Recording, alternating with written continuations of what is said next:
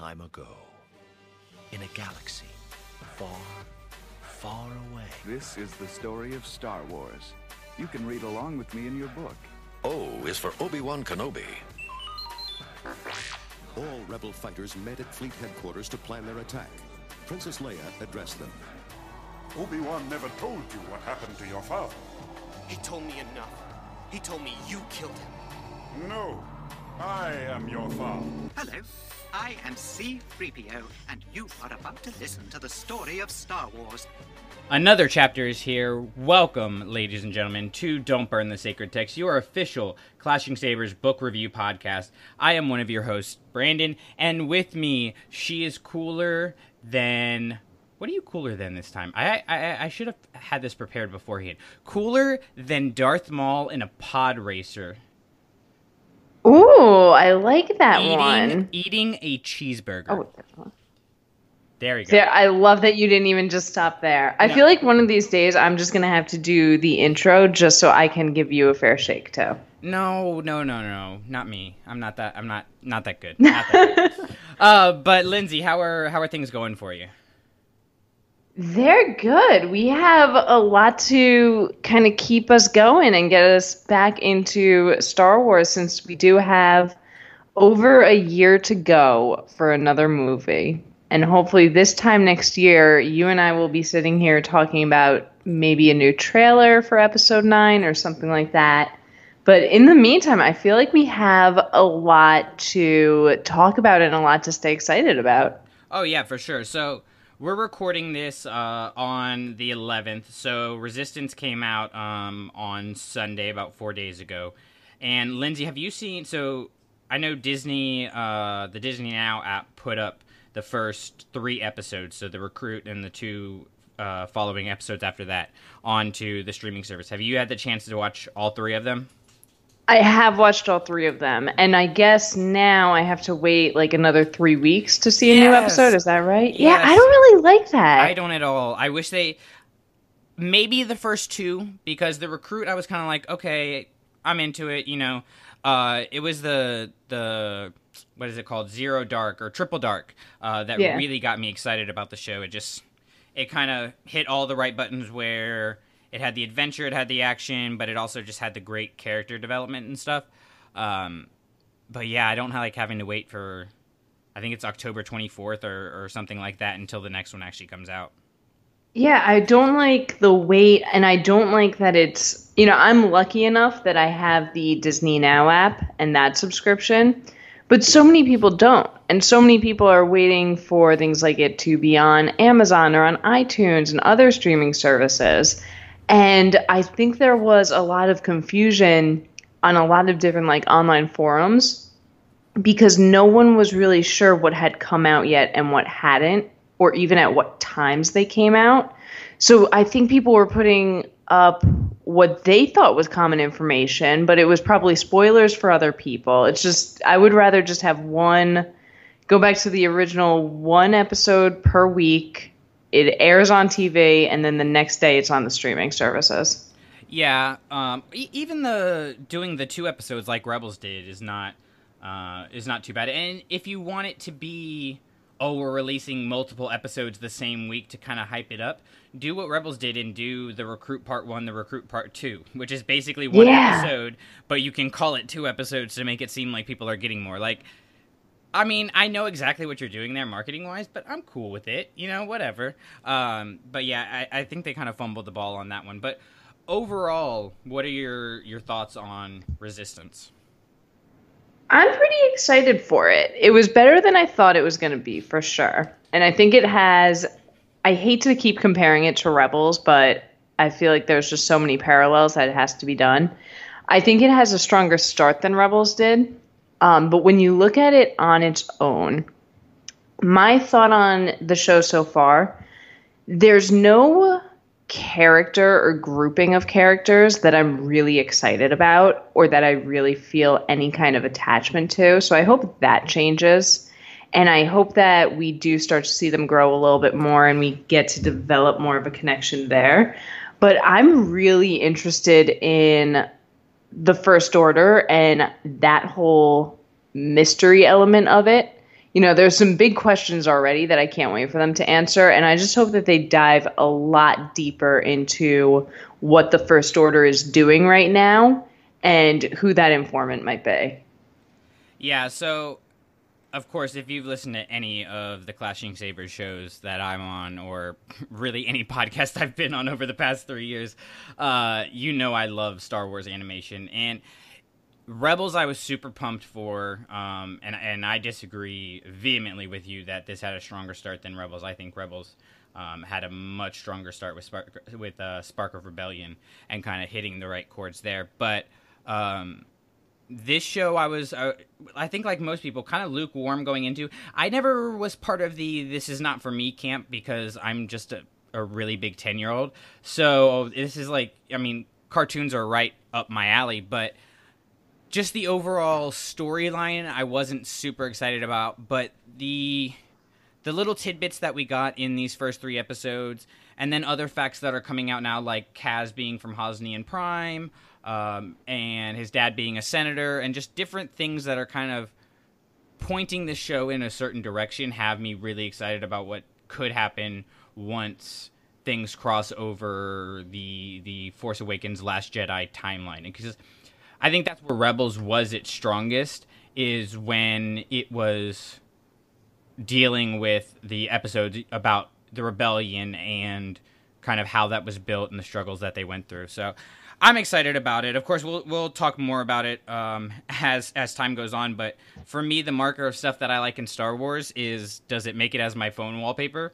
Because I'm constantly looking at my phone, so I want I want it to be something that's going to make me smile. And Resistance is on the, the the front cover of my phone right now, so there you go. Nice. I'm pretty. I'm pretty. Uh, I'm I'm pleased with it. I'm I, am i am definitely pleased nice. with it. To, to more. But uh, New York Comic Con also happened. That was another big thing, and that was was big for us because we got a lot of new uh, book announcements and. I have the article uh, pulled up right here from StarWars.com, um, and I will drop a link to that in the, the show notes. But we got a lot of book announcements. Um, I don't want to go through all of these, but let's just kind of hit the the high points. Um, I got to go first to the book. I think I'm. I think I'm almost as excited for this book as I am for any other Star Wars product coming out. The book by uh, Amy Ratcliffe, Women of the Galaxy. I think we've talked about it before, but just uh, Lindsay, just a short bit on that. Like, what are your thoughts on that? What do you What do you want out of that book? I am definitely getting that literally the minute it comes out. That's going to be a be at Barnes and Noble when the doors open. Get my copy right away. I'm really excited for that because one, I am a big Amy fan. Um, I think she does awesome work. I think she always brings a really unique take on things. But just the characters that they really picked and hand selected to go into this book, I was really surprised by some of the names, and I'm just excited to get a little bit more there. Yeah, I'm a huge Amy Ratcliffe fan, um, and I kind of I, I kind of believe in that like vote with your dollar type thing um, as much as I possibly can uh, on a teacher's budget. But like I'm gonna spend money on the stuff, particularly in Star Wars that excites me, um, and then I that I want them to give me more of, which is why you know a lot there's a good amount of money that goes to books because I want them producing more books. Um, and this is definitely up that, and I definitely want Amy Ratcliffe doing more Star Wars stuff uh, as much as possible. So the other th- uh, thing that really excited me is the the Star Wars Han Solo Imperial Cadet comic that is uh, coming out. Have you have you heard about this?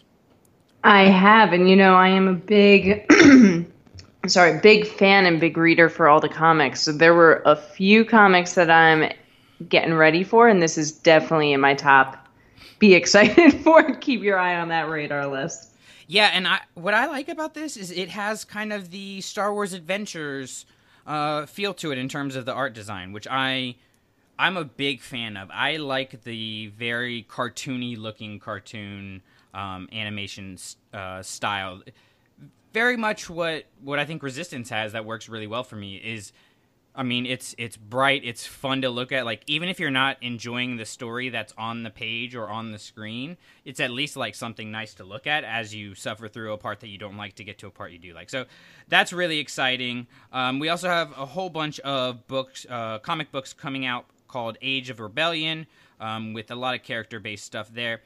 But going to the the the big announcements with the books, and number one, I think this was probably the biggest news and what got people most excited coming out of New York Comic Con was the cover for Master and Apprentice by Claudia Gray. Now, of course, we are talking tonight about a Claudia Gray book, and you will hear us sing her praises for hours on end. But in terms of let's just just sticking to the cover, what are your thoughts on on this Qui Gon and Obi Wan cover for Master and Apprentice?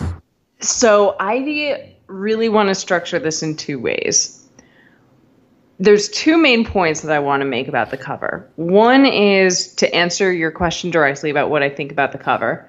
And two is to just point out that this is a conversation that we're having and so many people are having. Um, so, point one, the cover itself, I think is beautiful. Um, I think it's really eye catching. And one thing that surprised me was how it's drawing in people who didn't necessarily know about the book or even know about this kind of larger Star Wars universe in general. And the reason I say that is when I put things up on my personal Facebook or Twitter or something that's Star Wars related, I think a lot of my friends who aren't into this, you know, fandom will kind of brush it aside. But when I put up this cover, I had so many people texting me and messaging me asking what it was and why, you know, why I was excited for it when it was coming out. And it's because the cover is so eye catching and so stunning and so different from any cover that we've had so far. So I really like it. And I also love that watercolor style. Um, you know, I know, I think you've seen pictures of like the different tattoos that I have on my back, and it's all Star Wars watercolor. Um, so I like that it kind of matches my back. Um, but I thought that it's a beautiful cover.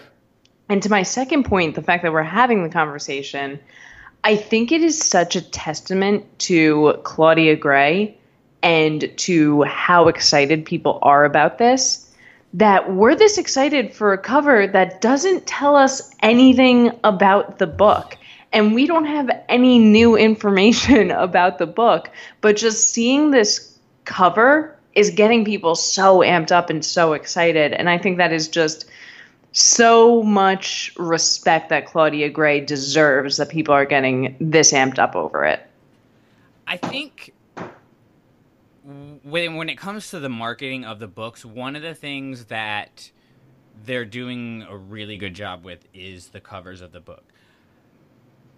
I'm thinking over just kind of the books that have come out, and not every single book is is having a cover that's getting everybody talking. But if you look at Last Shot, they had the reversible cover that got everybody talking, and I feel like a lot of people who maybe weren't excited for Last Shot, myself included, got a little more excited because okay, the cover's something different, so maybe the story's going to be something different, and it was. Um, and, and even though it wasn't my favorite, like I appreciated the fact that they did something different. Um, when Life Debt came out, Aftermath Life Debt, everybody was talking about the Falcon and, and kind of how it confirmed that we were going to be dealing with, with Kashyyyk and Han and, and Chewie a little more. I remember Dark Disciple, uh, people talking about just the the overall aesthetic of that, and and so I think they're being really smart about how they're marketing these books and using the cover to great effect. And I'll be honest, it's not my favorite cover. Uh, I'm I I like it. I think it's it's beautiful. Um, but I think once I see it on the book itself, it'll be a little bit different. But you you said it perfectly. Like this is getting us talking about a book that we don't know anything about. Um, and the, and the cover art is bringing in a lot of people to to hear that is really really exciting. For me, it says Claudia Gray on it, so I'm a stan. I'm I'm there. That's all you need. Um, in in sadder news, ladies and gentlemen, we have gathered here today to lay to rest any hope that I had that one day, maybe now, maybe in the future, Star Wars literature would figure out how to make a good title again. you mean hooked on hooked on phonics Star Wars version isn't what you wanted? Hooked on Star Wars. Um, Alphabet Squadron. Really? really? It's I I swear to you, I absolutely swear that when I first saw the press release, I honest to God, I assumed it was a children's learn to read book. I. This is a family-friendly show, so I'm I'm restraining myself from saying a lot of things that I want to say. Um, this is terrible. I, I've had a huge problem with how they're naming the books uh, overall. I feel like there's been a very lackluster feel to a lot of them um, in terms of like just using the name or literally the topic that it's about. Um, I mean, even even books that are great, like in Inferno Squad. I mean, it's literally just the title of the group, which makes a little more sense because it's really about that group coming together. But Thrawn, Thrawn alliances, A New Dawn. I mean, Ahsoka. Like they're either being named very literally or they're being named just after the character. Um, with very few exceptions, like I think Dark Disciple. Dark Disciple. Such yep. a good title. I think that that works amazingly well. And I think in some cases, like I think with Phasma, using the name works well. But when you have like 10, 15, 20 books now that come out and they're all named after the character, it just gets annoying and, and annoying and it's harder to get excited about it. And so then they come out with Alphabet Squadron and I just, I die a little inside. But like the thing is I'm really excited about the concept. I think the potential. So, if if you haven't heard of Alphabet Squadron, um, that's probably because nobody is talking about it because nobody can honestly type Alphabet Squadron and make it through that tweet. Um, no one wants to say it. no. Yeah, that's that's it. You type it out and you are halfway done with the tweet. Yeah, exactly. um, but this is a, a post Return of the Jedi story that's following a group of pilots. Um, each of them flying a different letter, apparently, um, and going and kind of cleaning up the remnants of the Empire.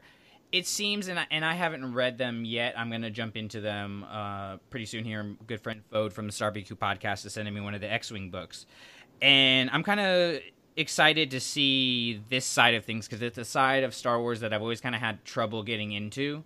Um, is the space battle aspect of of the written word, and so the the new canon has done such a good job, in my opinion, of writing in a style safe for aftermath that I really like. Um, sorry, I had to take a dig at Chuck Wendig right there. But other than that, uh, they've all written it in a way that I I really like, and so I'm excited about the potential that this book holds. But I honestly don't know if I can pick it up every night without either going into hysterical laughter or just closing it and crying myself to sleep.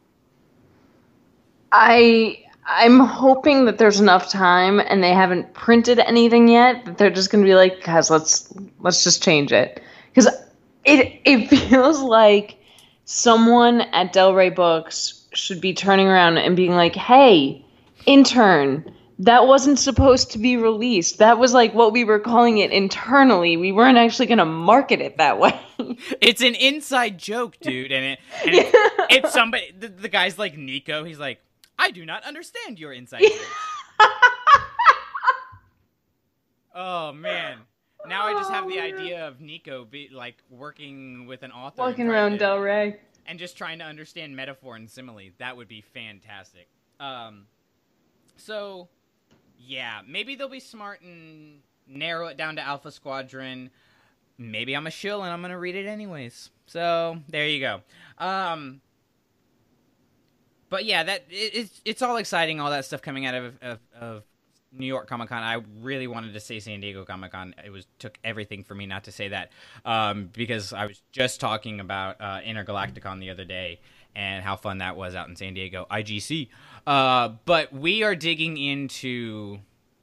I'm just gonna say it. Can I just say it, Lindsay? Can I say it? You can say it. You can say it. definitively, undisputably, undeniably, irrevocably the best Star Wars book ever written. No questions asked. Legends, canon, whatever it is, this is the be all end all. Ladies and gentlemen, we give you Lost Stars. So, uh, I mean, okay. Am I being hyperbolic? I'll let you decide that. But this this is a book when when you see a post on Facebook or tweet on Twitter, somebody asking for, you know, I want to jump into the new canon or I'm looking for the next book that I want to read. What do I read? Lost Stars is in 90 to 99% of the lists that people give. And it is number 1, 2 or 3. Like I feel like you have people saying A New Dawn if you want to start from the beginning and go through the whole thing. Otherwise, you start with Bloodline or Lost Stars. And the fact that this book came out almost five years ago, like it came out very close to the Disney purchase, and it still remains, even with all the great books that we have we've gotten the books that have been very well received this still ranks number one in pretty much everybody's lexicon of novels in the, in this group of novels that we've gotten since the new canon started says so much about how how great this book is. I, we're gonna talk about it tonight, ladies and gentlemen, but like this is not hyperbole. We could talk about this book for hours and hours. We're like literally gonna scratch the surface, and not just because it's like a 560 page book, but literally this book adds so much to the overall story of the galaxy. Oh, there's so many different ways to dissect this book and so many positive things. And and the thing is you're you're totally right when people are asking where do I start? I think everyone mentions Lost Stars and one of the things is it's so accessible. You don't have to be the absolute biggest diehard Star Wars fan out there. You could be maybe just kind of dabbling in it and you read books every now and then. Maybe you've never read a Star Wars book before. Maybe you you're like us where you pick up every single piece of material that you can. No matter what your interest level is, this is going to capture your attention, not just because it's a great Star Wars book, it's just a great book. It really is. And I want to wait till a little while later and kind of talk about how Claudia Gray, I feel like, really ushered in the era of female Star Wars authors, which is very exciting. But you said it perfectly. It's accessible. You don't need to have a lot of background knowledge um, in Star Wars. You need you need a, I think, a very cursory idea of hey, there's a rebellion, there's an empire. These are the bad guys. These are the good guys. But I remember the first time reading it, and as much as possible, I, I try to avoid too much of the the news. I, I, I like getting the the concept, but I don't want to know a whole bunch of the story. I try to avoid reading the back cover because I'm gonna read it anyways, and I want to go on the ride. And I remember the first time reading Lost Stars. I was like, okay, there's gonna be this kid that goes, you know, and joins the rebellion right away, which I thought was going to be Ciena. And then there's going to be, you know, Thane who goes and joins the Empire. So right away, the, the script gets flipped. Um, and the idea that the morally, almost morally ambiguous character in some senses, um, no, that's not the right. To, the the character that has the most emotional turmoil, I should say, um, is the female lead um, and that she stays in the Empire, I think is really, really cool. But I remember when I first realized that this was going to start weaving in and out of the the original trilogy, and, and that we're literally brushing right upside of what we see on the screen. I thought it was just fantastic. I thought it was a, and that's not something that everybody can do. I there's other books like that where they try to like place characters off to the side and they're like right next to this thing you know it's happening. And it just becomes a like wink wink nudge nudge for a whole book. And it, it just doesn't work. But i think claudia gray handled it masterfully. She did. She found such a balance. And i know exactly what book you're thinking of when you say that there is a good way and a bad way to do this.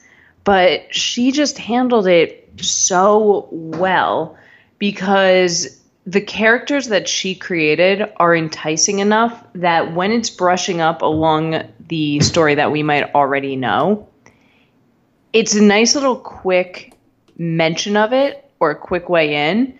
But the whole time you're like, okay, this is this is fine, this is all well and good, but I can't wait to get back to these new characters and this new story and see what was happening off screen. So to be able to have such strong characters and such a strong story that the original trilogy is like the distraction and the side point, the side piece. It's it's just an incredible thing and it's so hard to do. Yeah, absolutely. So let's sticking on that idea of kind of like how it hits up against the original trilogy. We we got some pretty cool Easter eggs in here. Um, we we got like the scene in Return of the Jedi where Vader's coming off uh, onto the Death Star 2. Uh, there's some Battle of Hoth stuff going on in there. But the thing that really clicked with me was how they used the the characters and how they brought the characters in because I feel like Claudia Gray did it in a very organic way. The big ones that that I'm thinking of off the top of my head are of course Tarkin and Leia. There's some other ones uh I I'm I think Wedge is in there at some point.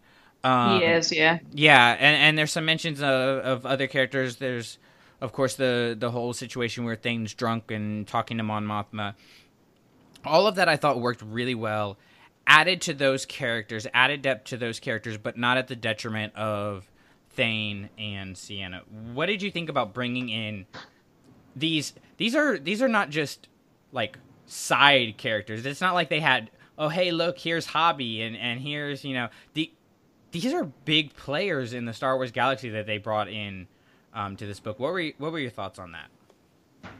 I think it was good because it was handled with a lot of care. And even really the bigger names, it felt more like Claudia Gray was trying to pay respect for them or to them without writing for them. You know, and, and I know that now, all this time later, we know how well Claudia Gray can write for Leia. And we know how well she can even write for Han but she didn't necessarily try to do that right off the bat. She just made it so that we understood the gravitas that these characters held in this universe and why. You know, how are these other people, how do these other people see our main heroes and our main characters and their direct counterparts? and we she didn't necessarily have to give them any certain kind of voice to do that so it just felt very realistic and very voyeuristic, even because the whole time you're sitting there and you're reading and you're thinking, okay, this is realistically, this is probably the situation I would be in if I were in this story. And this is really how I would see them. So it was just a really relatable way without taking anything else away from those characters or from the story. Yeah, and Claudia Gray has a very special uh, skill of really taking a character off the screen and putting them on the page and making it feel like the exact same character, which is not yeah. something easy to do. Um, I, I, I, talked about it when we talked about Thrawn. Uh, I think it was Thrawn Alliances or Lords of the Sith, one or the other. But how Vader on the written page lacks a lot for me. I feel like I don't feel like th- there's anybody that I can think of off the top of my head who gets Vader one to one from screen to page, except for Claudia Gray. Uh, mm-hmm. Same with with Leia. Um, I, Tarkin James Luceno I think did a did a great job with, but here you get a different side of Tarkin, but it's still the exact same character, and it's very clear that it's the exact same character in how in how it feels and how it's written. It's not just like, hey, here's Tarkin, I'm gonna make him mean and snarky, but like he actually is mentoring these kids and and you can see how he becomes somebody that has this level of loyalty in the empire. And you see why somebody like Palpatine who looks at, at people as chess pieces would want this chess piece, you know, at his left hand if Vader's at his right hand. Um, again, we could. There's so much in here we could talk about forever, but I do want to kind of stick with the main, uh, the main plot line and main thread line and the main characters. So let's jump into to Thane and Ciena. Yeah. I I've been talking a lot. I want to hear your thoughts on these characters first. Um, let, let's start with Thane. What are your overall thoughts on Thane Kyrell? Cairo. I think, and you know, it's going to be hard to start with just one of them um, because so much of this story is how they grew together and how they play off each other. At the same time, though, they're both such strong individual characters. And I'm always really amazed by Thane in just the way he commits to people. Um, and I think one thing that we have to bring into account in this story are, of course, their genders. Because one other thing Claudia, Claudia Gray has done so well in this book is flipped what we would normally say. So, as, whereas normally I think we would expect the woman and Ciena to be the one who is just, you know, running on emotion and really dictated by her relationships. Now it's Thane doing that, but he still does it in still I think a very masculine way and such an honest way. Um, so I love Thane. I love that he seems to really struggle with a lot of these decisions and he is a selfless character. You know, he might be on the run, and it could be easy to think, okay, he's doing this for self preservation. But he really is doing this for the deeper reason of he cares about people and he puts people before anything else. Whereas then you have Ciena, who does things for a totally different reason, but she's still such a complete character because she's not driven by just one thing she has so many different facets of her life coming in to create who she is and who this character is.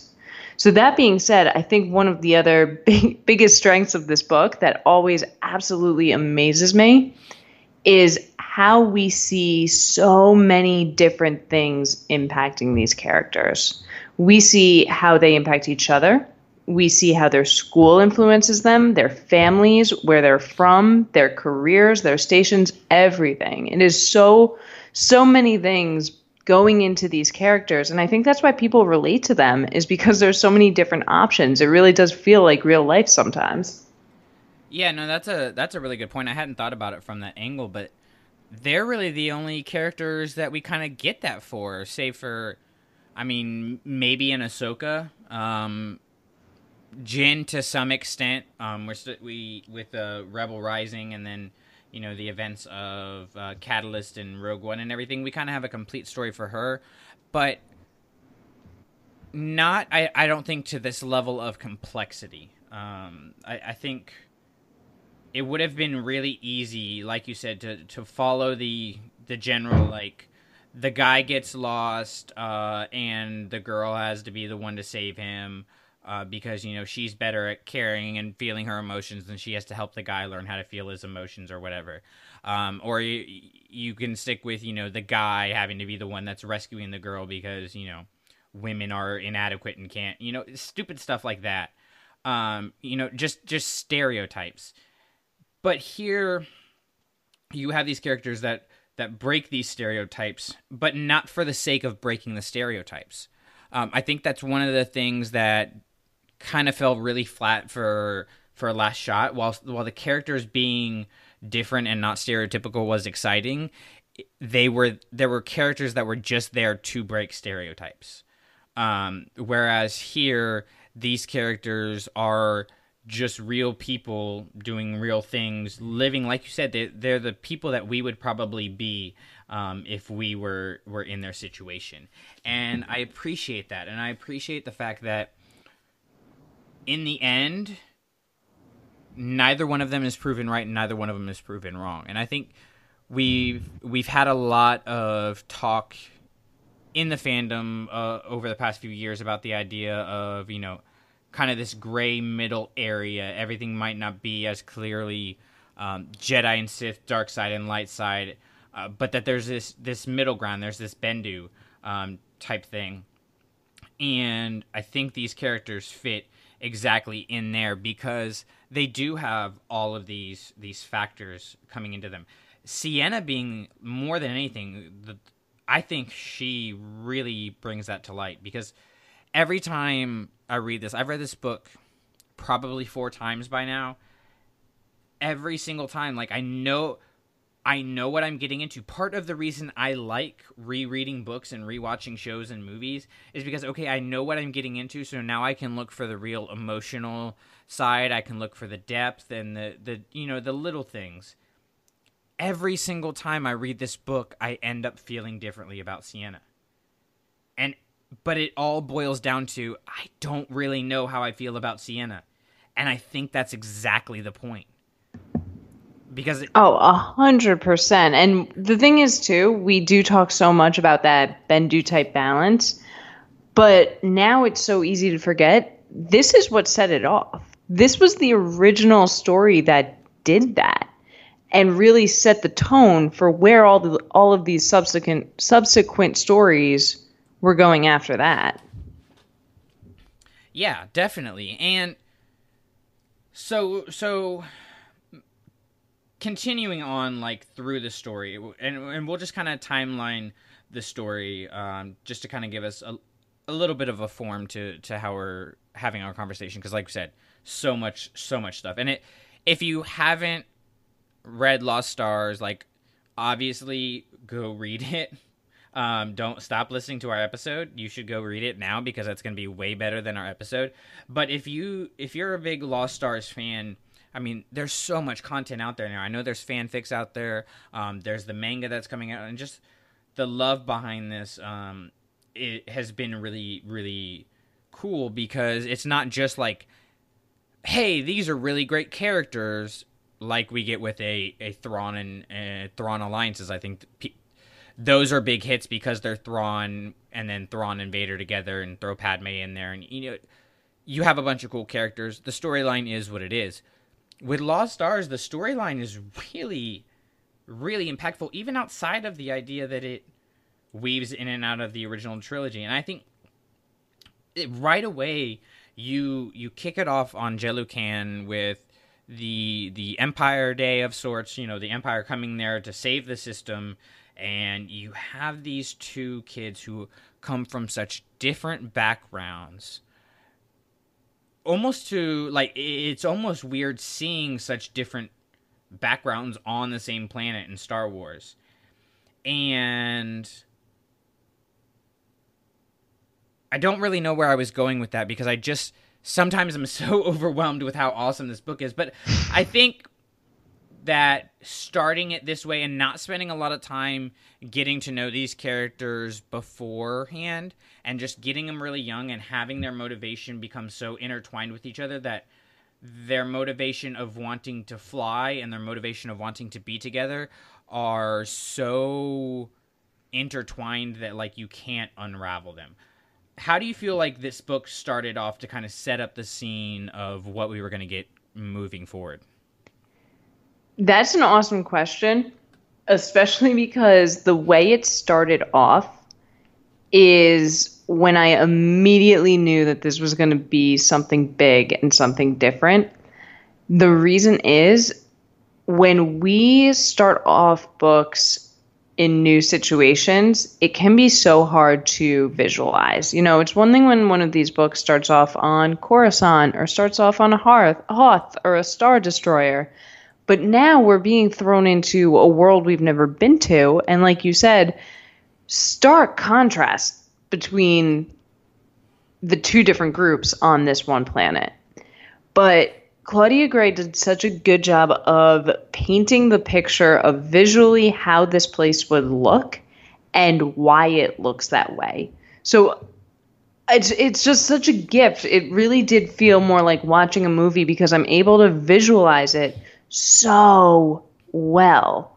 And then to now have that as my basis for why these kids are acting the way that they are as young kids, going into teenagers, going into young adulthood, just made so much more sense. So I think that the whole beginning of this, this whole planet, And starting off where we're following these kids having this really intertwined story is one of the things that sets this book apart. And I think just, you know, like I was saying before, it's hard to say this is who Thane is without Ciena because he isn't Thane without her. Just like Ciena isn't Ciena without Thane. You know, they shaped each other's stories right from the very beginning, and it's so important. And again, just totally sets it apart from any other story that we have.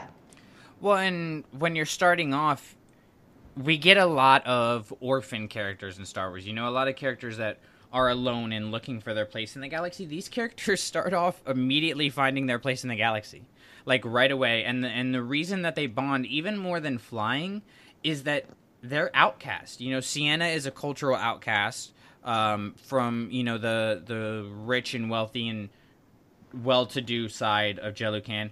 Thane is an outcast in his own family. So it, it's more than just, hey, you like going fast and flying, I like going fast and flying. Cool, we're going to be friends. But they really understand each other on a very emotional level, which is why I think more than anything, the situation with the the laser cannon um, is is a great concept I think where things got a little bit jumbled, um, and I, really my one major critique of the book is I really wish we had spent more time during that time after the laser can- cannon incident, seeing the two of them as they were apart, um, seeing them remembering each other, and, and kind of like, you know, when when you kind of remember one of your exes, and for the most part, y'all had a good relationship, you know, mutual kind of breakup, but you just feel like you have to hate them, you know, and so you you start thinking snarky thoughts about them, even though like emotionally you're like, even if it's not really true, yeah, yeah, you're like they're not a bad person, but I hate them, right? I feel like that's the kind of stuff that would be going on with these two, just on a much more extreme level, and I wanted to see that. Yeah, what I would have liked to see more of in that period, though, isn't even just so much their rivalry and their antagonism towards each other. I would have liked to see a lot more of how their other relationships progressed because it is really important in the story. You know, that is why Ciena chooses to stick around, is because she had those strong relationships that she developed in the academy that carried over into her time um, with the empire. And because of those connections, that continues to drive them all throughout the Galactic Civil War, literally until the very end.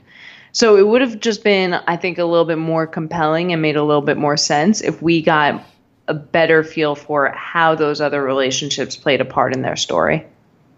Yeah, that's a good point it's understandable why like we didn't spend more time there because it, like i said it's already like almost a 600 page book. Um, it's got a lot of, of stuff to cover and having them apart from each other doesn't really help propel the story forward. But it's one of those things that makes me wish like this needed to be the trilogy that we got not aftermath. We needed this as the trilogy. Um, but it's, it's not too late. No i no no joke. No joke. Uh, sequels to Lost Stars. I need a Lost Stars spin-off. I need Lost Stars prequels. I need Lost Stars in between. Th- yeah, all of it. All the Lost Stars. But moving forward, bringing them back together, um, we kind of get them getting close to being, you know, they become friends again at the ball, and then they, you know, start to move closer together, but they get separated by the war. But the real moment of their perfection when they come back together after Ciena's mother is accused of, uh, I, I want to say burglary, but I know that's not right. Money laundering. Uh, she gets accused of money laundering. Obviously, she's innocent. Um, it's clear to everybody she's innocent, but the the Empire is going to twist the situation. I think the these two star-crossed lovers originally getting separated from each other and really breaking and I feel like when they broke apart there and when the empire really manipulated the situation to push them away from each other that was really where Thane was like I'm gone. Having the empires spreading lies separating them and then the empire spreading lies bringing them back together is just a beautiful beautiful bit of irony and the circle is now complete and now every other idiom and, and quote you want to put on it i think that that was a great way to have these characters reunite You know, I mean, I always thought it was handled well, don't get me wrong, but I never put it in terms of what the Empire was doing was not only what separated them, but also what brought them back together. I think that's such a beautiful way to look at it. Um, and it really does come full circle. And I think it's just a good way to show the strengths of both characters. Whereas, you know, like you said, initially, yes, it shows Thane's strength of being able to think critically and being able to put other people before him. And then in the end, it also um, ends up when they do it again and it brings them back together, it ends up showing Ciena's strengths and her commitment to her family and the people that she also loves, as well as her being able to always do the honorable thing and put her commitments first and really stick to her word that way. Well, and one of the themes that I think is present really throughout the whole book is this struggle between what the world or the galaxy around you wants you to be versus your own internal desires and moral compass. Um, and there's a there's a back and forth in it. And again, one of the best parts of this book is Claudia Gray is not presenting like here's the right way you should handle this situation. This book is literally a book of hey, sometimes the right answer is wrong and the wrong answer is right and those words don't even mean anything.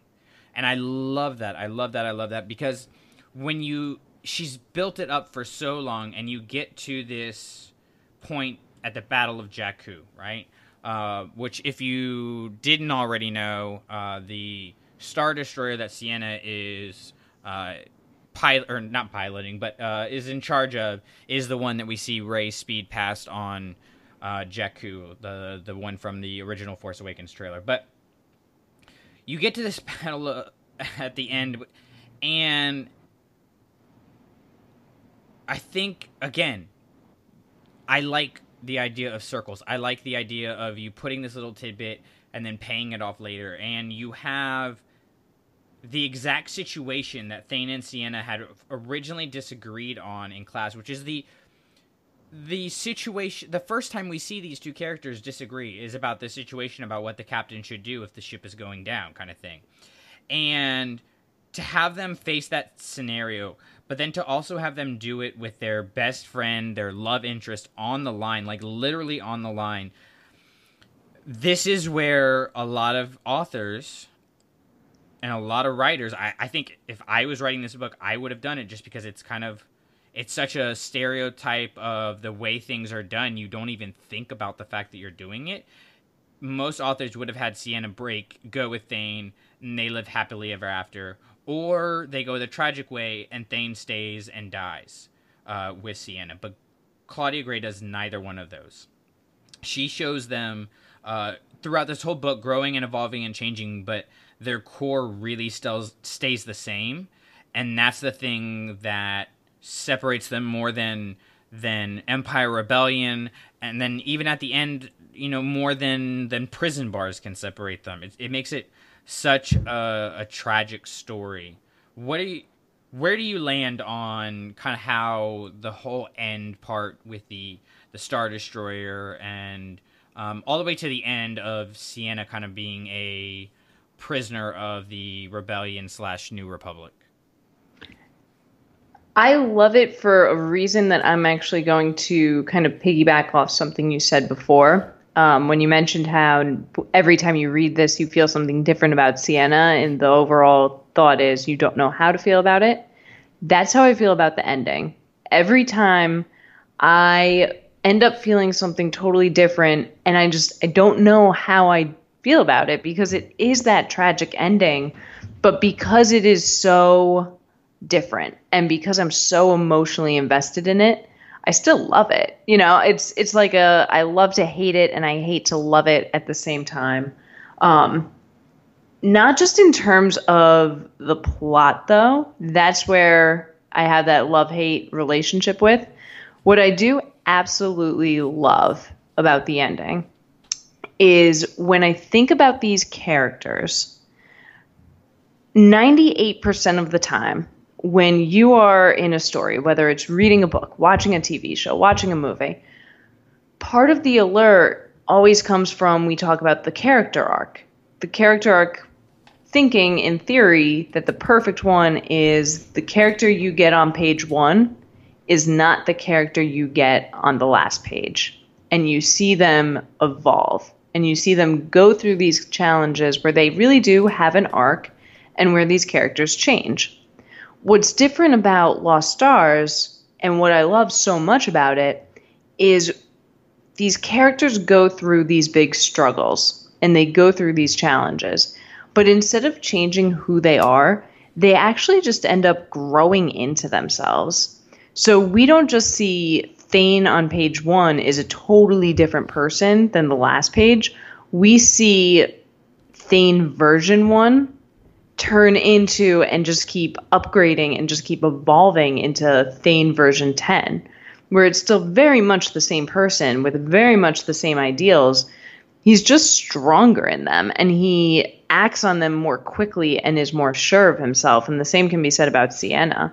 Um, but that's really what I love about this tragic story is they're both strong characters who stay true, who really and truly do. They just stay true to themselves and unfortunately, because of that, their stories don't work out for them in the end. So we've we've kind of mentioned it a couple times, and this is going to get into some shakier ground. But what are your thoughts on on Ciena and her whole com- commitment to her honor, um, and, and kind of her unwillingness to bend on that aspect of her personality? I absolutely loved it about her. And I'm really happy that they kept it with that female character too. I think that's important because otherwise then she's just this emotional young woman who is going to follow the guy around no matter what. I think the fact that it is a woman who's like I committed to this organization and I committed to these ideals and I have to see it through made a lot of sense, especially when you look at her family background because that's so important to who she is. And that's something that also really puts this book on a pedestal is we get to see these characters from all angles. It's not just here's a character with the empire here's a character with the rebellion. It is here is a character with the empire with the man that she loves and with her parents. And this is how she is consistent all the way through so I really like the whole I'm going to stick with my honor. You know, Claudia Gray did it in a way that made a lot of sense and was consistent throughout the book and throughout the character. Yeah, I. It's kind of weird. It, it's almost the Mace Windu effect. I love that I hate Mace Windu because that's exactly what he's supposed to do, and it's the same kind of thing here. Like I love that I hate the fact that she is so stuck in her ways with the honor because it's almost I don't know if it's un not believable or just seems, for lack of a better term, just idiotic that there the culture would still want you to commit, you know, stay committed to something that like has clearly been working to destroy the galaxy around you and your own family. Um, but you know, at the same time, I love how it causes this this struggle within her, and I do. It's kind of like I I do love that level of commitment to your word. Like I feel like that's something um, in our own world that we've kind of lost. So as much as I like, I'm like, why can't she just like see that her commitment to her family and to Thane should be bigger than this contract? I'm also like, yeah, like you should stick by your word. It's this weird thing, which I think it's supposed to be. Um, I think, like, the other books that in that we get in Star Wars, I feel like when we go and do a reread of it, I kind of know what I'm gonna get. Like, we'll talk about this on the next episode, but even with Iden Versio, like, I know going in how I'm gonna feel about Iden in the things that she goes through. Every time I read Lost Stars, Ciena makes me feel differently. Like it, it, it, it creates this emotion in me that none of the other honestly none of the other characters we get in Star Wars period make me feel where it's like yes I love what you're doing but also I'm extremely frustrated with you um, kind of thing. It's it's now that I'm thinking about it it's it's almost like it's almost like an addict. And I, I don't say that to ruffle anybody's feathers um, or demean that kind of struggle but like you with an addict you want to help them feel better. You know you want to help them get back to you know who they should be um, but at the same time like kind of doing that can at times like enable them um, and and you you feel like I want you to hit rock bottom because I want you to to get back to your true self, but at the same time I don't want to have to see you hit rock bottom. And I feel like that's how I get with Ciena almost. Is like I want you to hit rock bottom because like then maybe you'll realize where you're going wrong, but when we get to the end she still doesn't she sees it but she still doesn't do anything about it.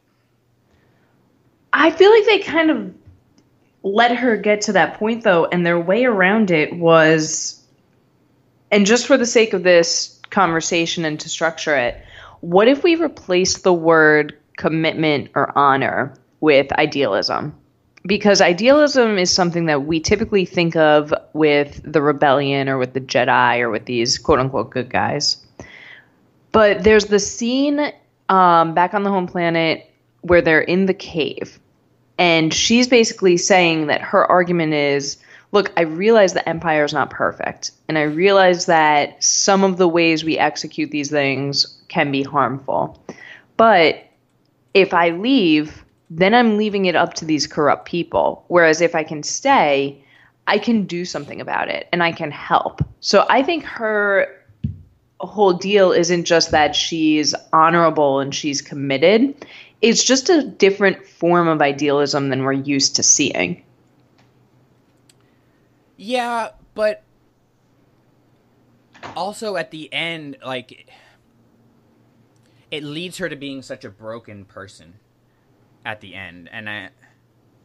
Yeah, that's where we come into the whole. You know, it's it's a tragedy. It's supposed to be really a tragedy. Is. It just thinking about it like makes my heart ache um, because one of the reasons I do like Star Wars so much is because no matter how bad things get, there's always hope. You know, even though at the end of Revenge of the Sith we see Palpatine standing next to Vader building the Death Star, like after that we get Luke and the twin sons. You know, um, so this is it's it's it's just a weird weird's not the right word. It's a a complex uh, Star Wars story when it comes to like the emotional side of things, and it's definitely saying something about like duty versus commitment, um, and, and, even idealism. We can throw that word back in there. Um, and where does where does one line end and another line begin, um, kind of thing, and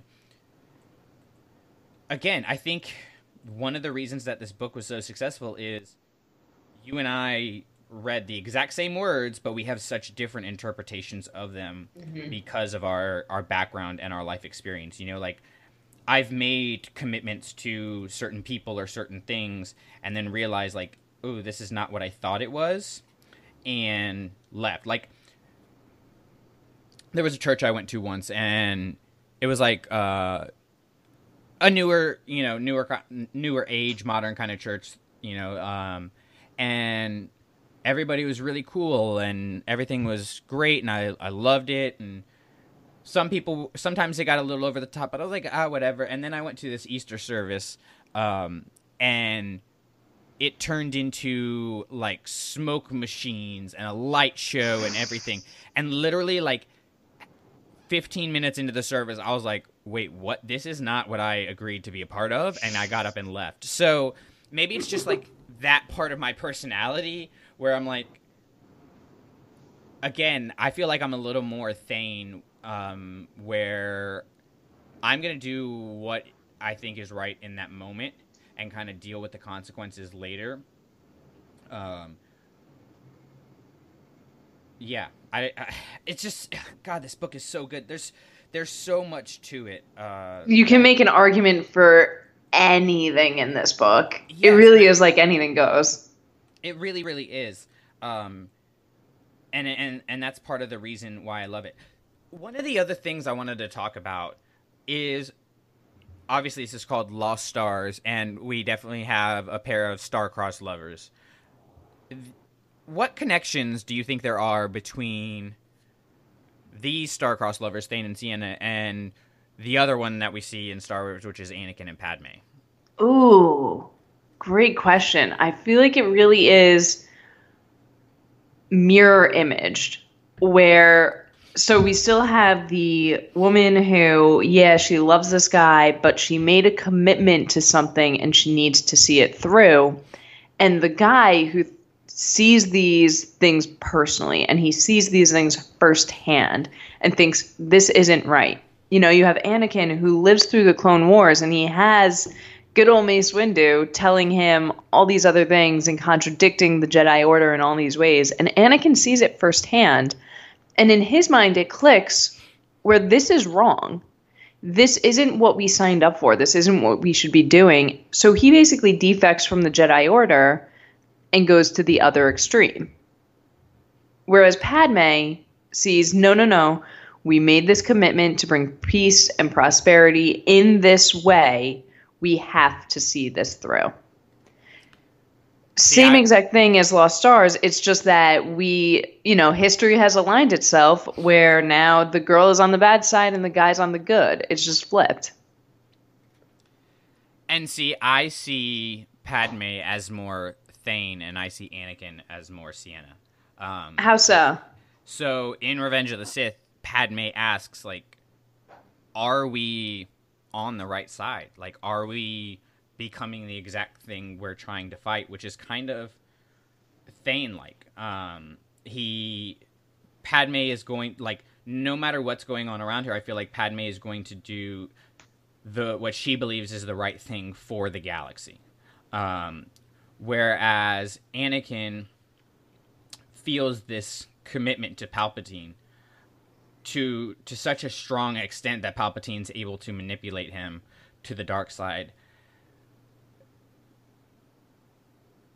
But then again, like as I'm saying that, you do have like the Anakin aspect when he becomes Darth Vader, he's very trapped by this like he almost has nowhere to go. He has no other choice, which I feel like is Ciena, you know, and her her commitment to her honor um, and her idealism. So there's But see, I don't think I don't think Ciena was ever manipulated, and I think this all goes No, back to to a major point of the book, which is how do you change when you witness things firsthand? Because Thane really did see this slavery with his own eyes, whereas Ciena was carrying out orders in a totally different way, and it's one thing to be told that this is going on, but she didn't see the destruction firsthand. So I don't think it's that she was manipulated in any way. I think she just internalized things that she saw very differently. Oh yeah, definitely. And I, and I I wasn't trying to say that she was manipulated, but more so like after Anakin's manipulation, like the reason I feel like he doesn't ever make a move on Palpatine is because he's like, you know what, like this isn't where I was supposed to end up anyways. I have no one or nothing to really live for. Like, what's the point almost? Um, and he was trapped as Darth Vader, where I feel like Ciena was almost trapped as an Imperial. She really had, because of her culture and where she came from and her, her background, she almost had what she did have a choice, but then again, she didn't. And it's that that debate, you know, over like free will. Like to what extent do we have free will? To what extent are we in control of our lives and the situations around us, and and to what extent are we controlled by them? Hmm. Uh, just another reason Lost Stars is perfect. It hits on every single question and theme without actually answering it. Yeah, I, I think, and that's what I feel like. Claudia Gray. I'm I'm looking at the books right now. I'm trying to remember like all the order.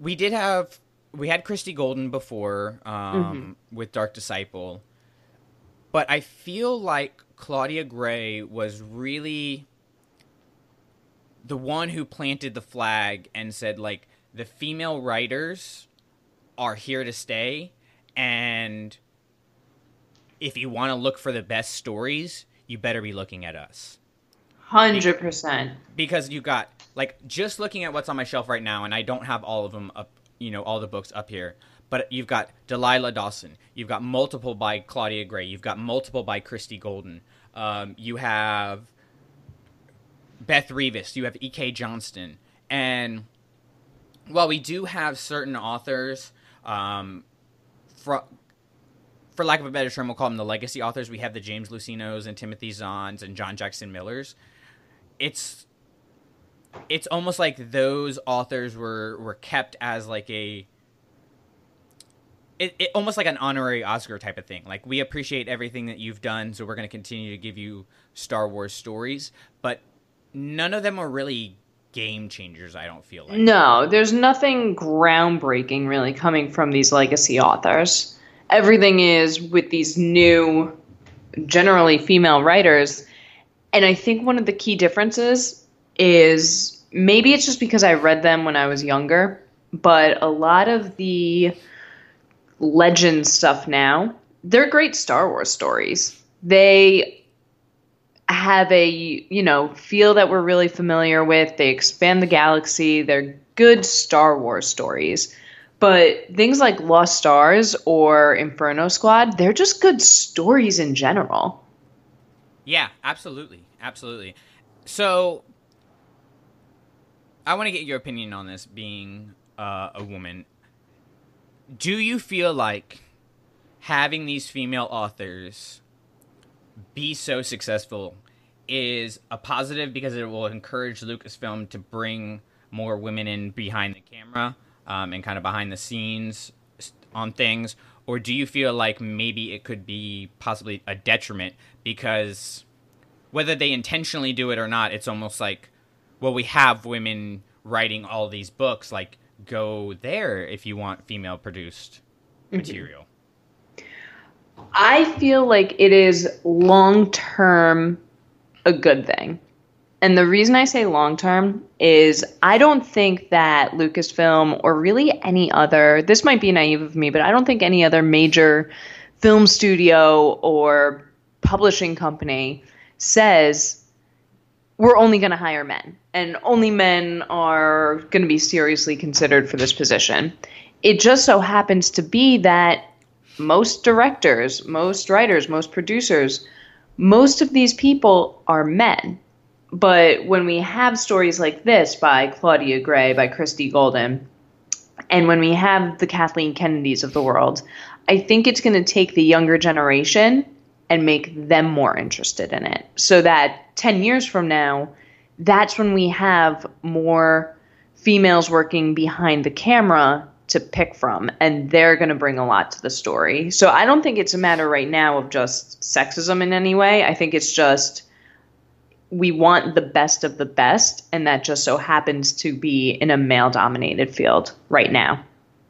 Yeah, that's a good point. It, ma- it makes me think of um, like a sports analogy to go to go over to the NFL, and there's what's called the Rooney Rule, where every time one of the teams interviews for a head coaching job, they have to to interview at least one. I don't remember if it's African American or, or just a non Caucasian um, person, but there was a very similar talk like a few years ago about there not being enough black head coaches uh, in in sports in general, um, because like a lot of professional sports are primarily um, black or and or Hispanic athletes. You know, baseball's got a lot of Hispanic athletes. Basketball's got a lot of black athletes.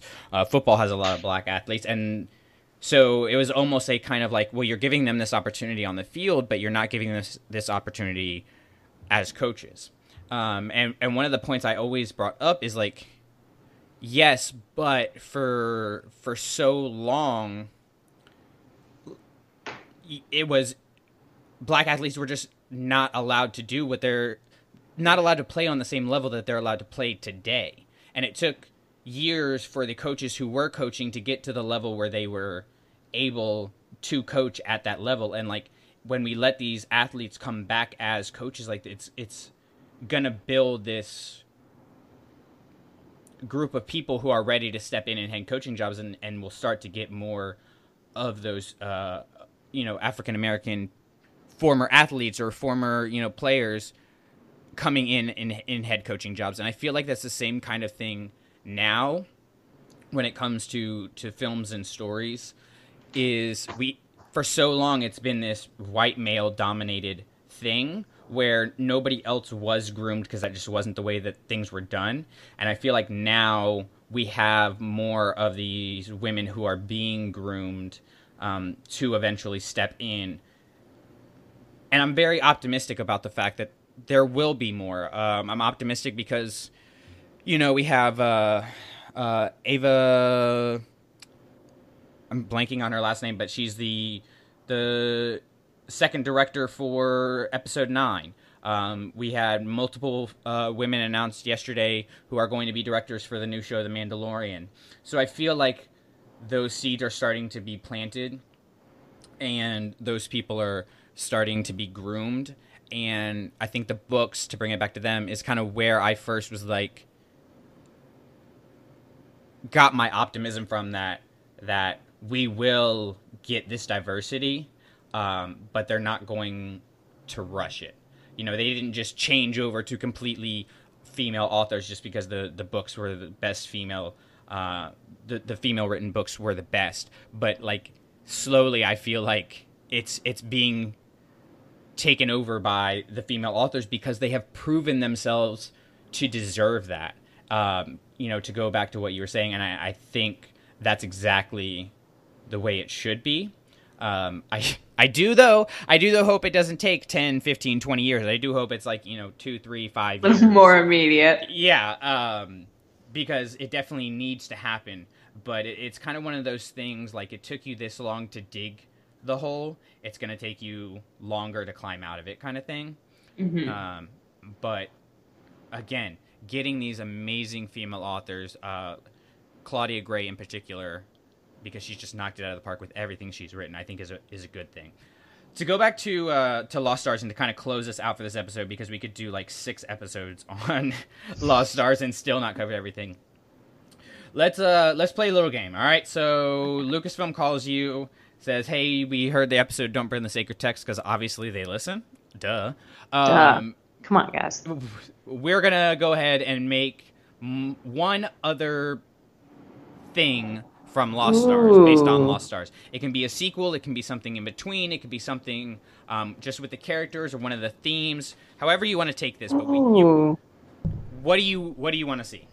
Wow. Wow, what a good question. Whoa. Okay, let me think.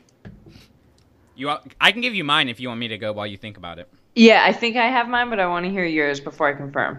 All right, so I want to see Thane in Alphabet Squadron. No, I'm just. kidding. Oh my Ah. god, that's what I was gonna say. Oh, I was totally being sarcastic there. No, Um, okay, I wasn't gonna say Alphabet Squadron exactly, but I want to see Thane taking on more of like that rebel infantry. Yeah, I was- I so- think that could have been what they actually did well with Battlefront was put Thane in it and let's see what happens. Yeah, I want to see him, you know, in that post Return of the Jedi, uh, post Battle of Jakku time, but not just see him and, and him as part of a squadron. I want to see that squadron needing Ciena's knowledge of the Empire, um, of their tactics, or, or, or something of that nature, where Thane has to try to get his squadron to trust Ciena. Um, and I don't know what you could take it again. You could take it so many directions, but being a person who loves reading tragic stories, um, making making it seem like Ciena is finally just about to turn, um, and then she betrays everybody. I, I think would be really cool. But yeah, having to see because I definitely think that that had to happen. You know, um, the the New Republic having to trust certain members of the Empire just because there were so many of them. Yeah, I feel like you could do like a whole political thriller even and have like a Nuremberg trial type series where you're going through individually and seeing like kind of who's prosecuted and then who they're going to start to trust. Yeah, definitely. So, is the is the Thane as an infantry member kind of the one you're going with? It is not during that time period though. I want to. I would want to see it like around and right before Return of the Jedi. So kind of uh, not necessarily a sequel, but what do you even call? What would you even call it if it's in between? I don't. know. I don't. Uh, There's is there a word? Sequel? I don't know. A quel, I What? guess. Yes. Because you have a prequel and a sequel, so yes, this would just be the quel. Yes, that is that is canon now. We're we're keeping it. So, uh, Lindsay, did you have any other thoughts on Lost Stars that you wanted to hit on? Um, you know, one of my biggest and really only gripes with like this and Rebel Rising, and I think we answered this question for me already. Um, but I never understood why they were considered young adult novels, just because it is so mature and it is the best of the best. And I was always concerned that with those two books, especially, people would see that it's young adult and be turned off.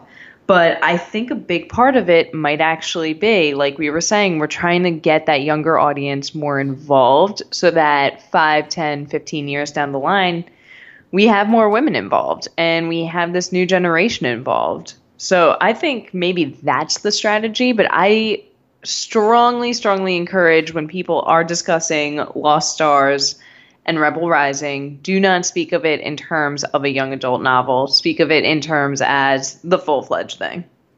Yeah, and I think I think that's definitely the conversation um, that happens when at least when Lost Stars is brought up.